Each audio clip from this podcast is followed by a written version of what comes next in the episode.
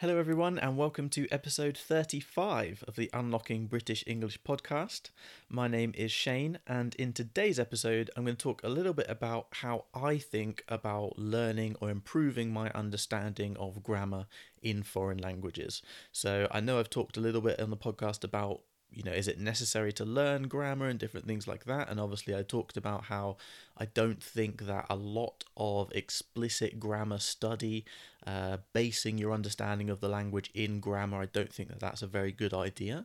But obviously grammar itself is important. And so some people have asked me, well, if you don't actually study the grammar, how do you actually learn? How do you actually improve any of it?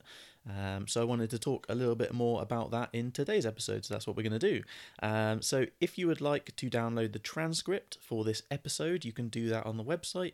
It's www.unlockingbritishenglish.com, or just click on the link in the description box wherever you're listening to this episode. So yeah, I want to talk about how I think about learning grammar, about improving grammar, because it's not something that I completely ignore. It's just that grammar study isn't the focus of my language learning. So yeah, like I say, I want to talk about how I think about this process. So basically, within the world of immersion learning, which is to say within the world of people who prioritize listening, reading, and immersion in media as their principal way of learning a language. Within the world of immersion, there are a lot of people who are, you could describe them as being anti-grammar, which is to say, or anti-grammar study, which is to say they're very against it. Not only do they not study grammar themselves, but they're against the principle of studying it. It's something they actively try and stop people from doing if they can convince them. I'm not like that. I don't think that looking at any type of grammar is just going to confuse you and ruin your understanding of the language. Like I say, I just think that having that as your principle, the principal part of your learning, isn't really going to help you that much. But I am someone that does look a little bit into the grammar and stuff like that. So for me, like I've said multiple times, the base of my learning with any language is input. It's lots of listening, it's lots of reading, it's watching stuff, lots of media immersion.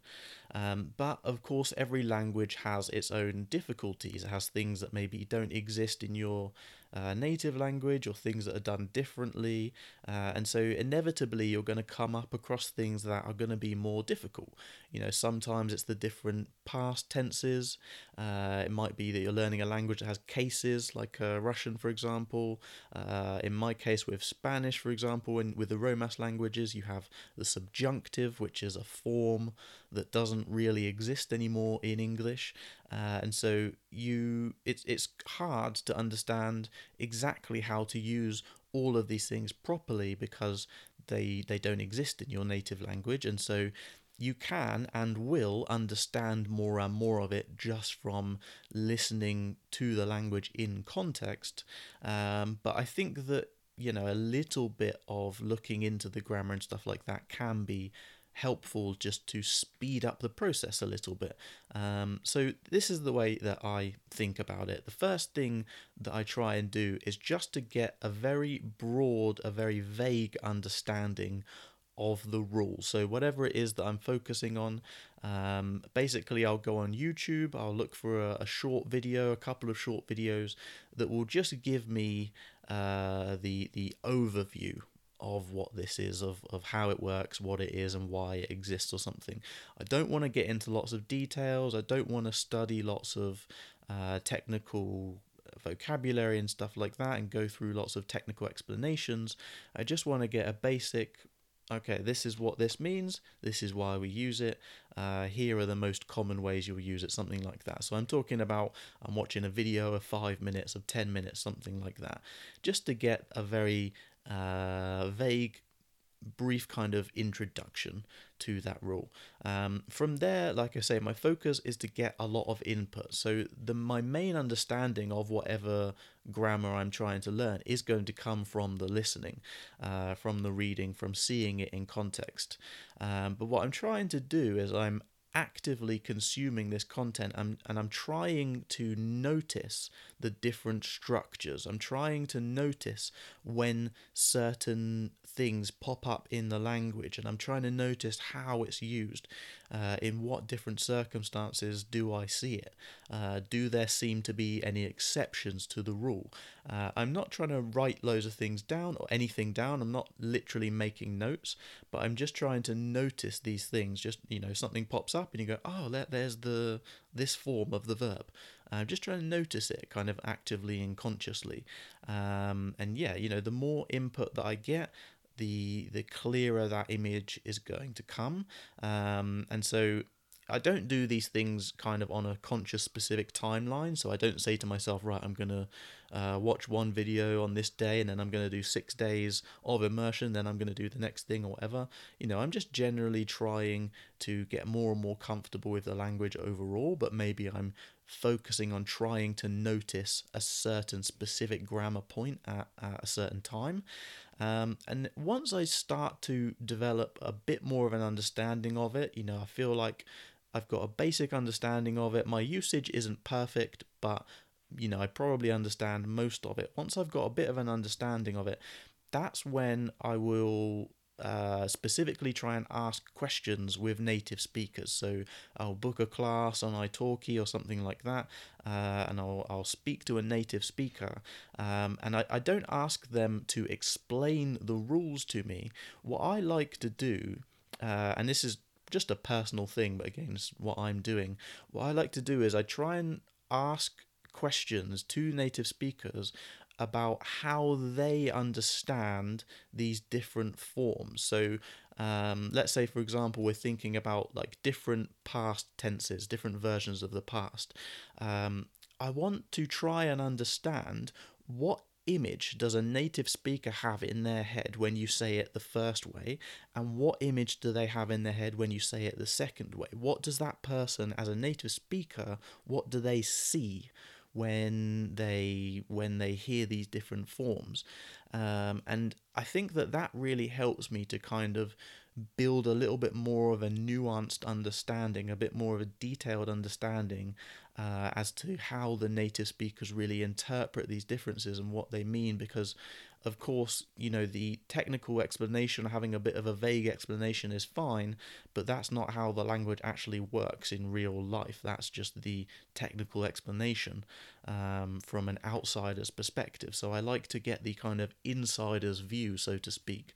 You know, for a native speaker that wouldn't necessarily be able to explain to you what that rule is, but, you know, they understand it and use it because they're a native speaker. How does it feel when I say it this way? How does it feel when I say it the other way? What do you see when I say it this way? What do you see when I say it the other way? And I think that for me is usually kind of when I start to feel like, okay, now I'm starting to really get it, because it's a much more of an internalized understanding of what's happening.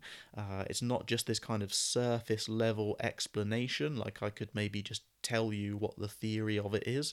I feel like I feel it. I feel like I understand it.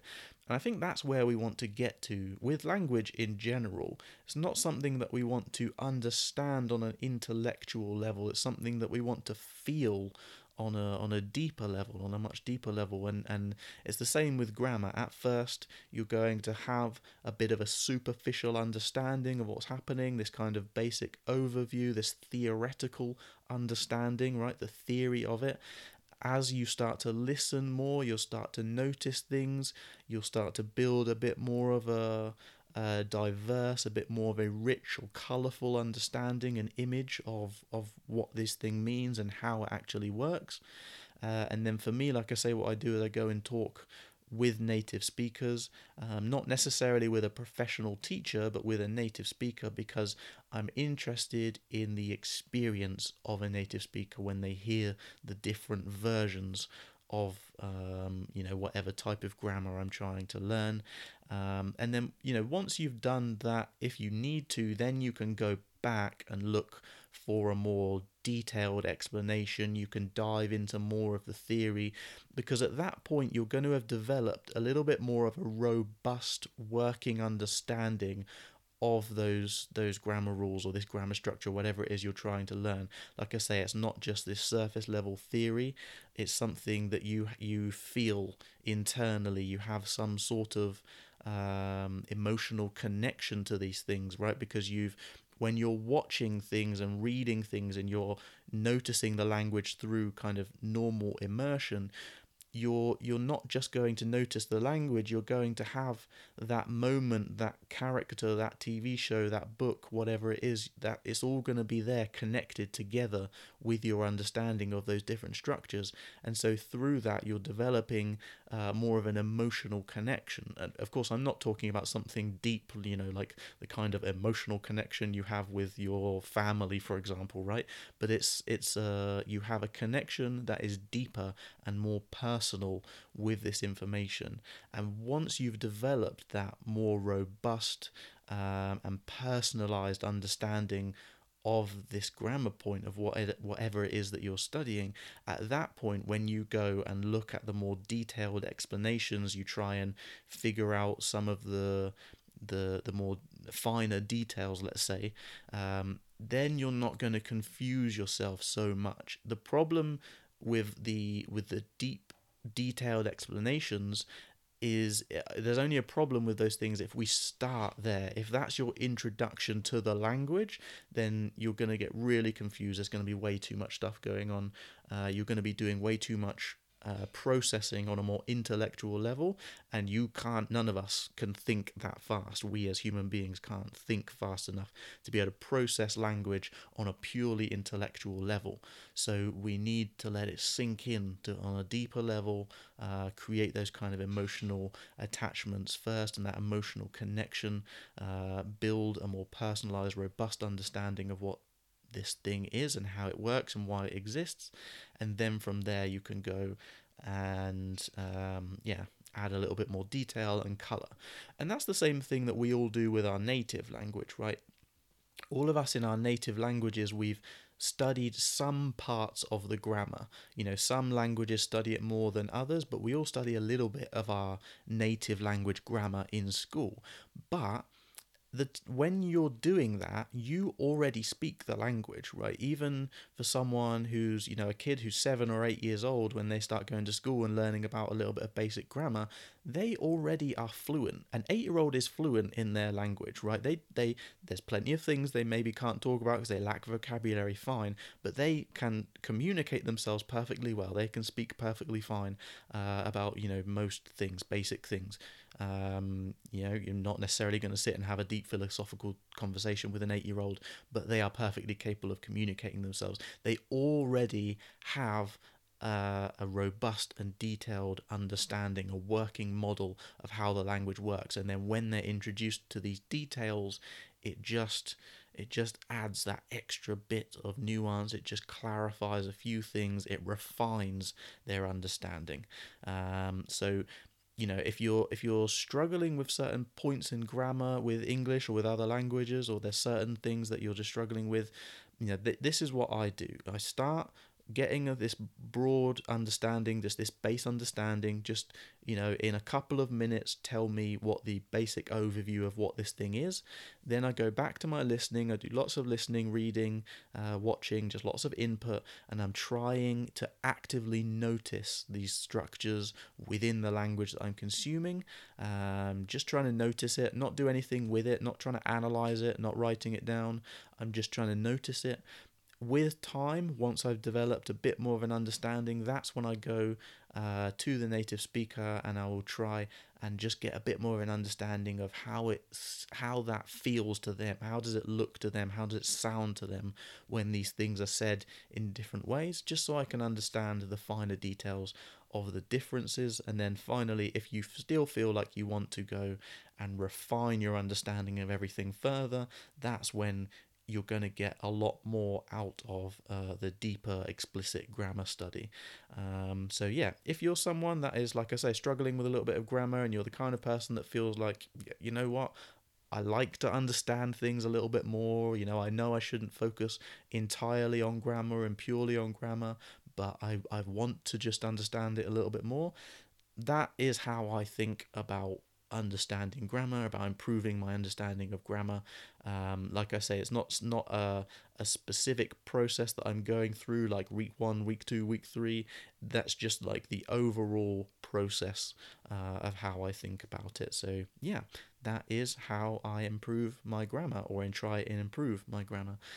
So yeah, I hope you guys have found today's episode useful and interesting. As always, if you have any thoughts or feedback that you want to give me about the podcast, if you have things that you would like to suggest for future episodes, then you can always get in touch with me either on Instagram, or you can email me.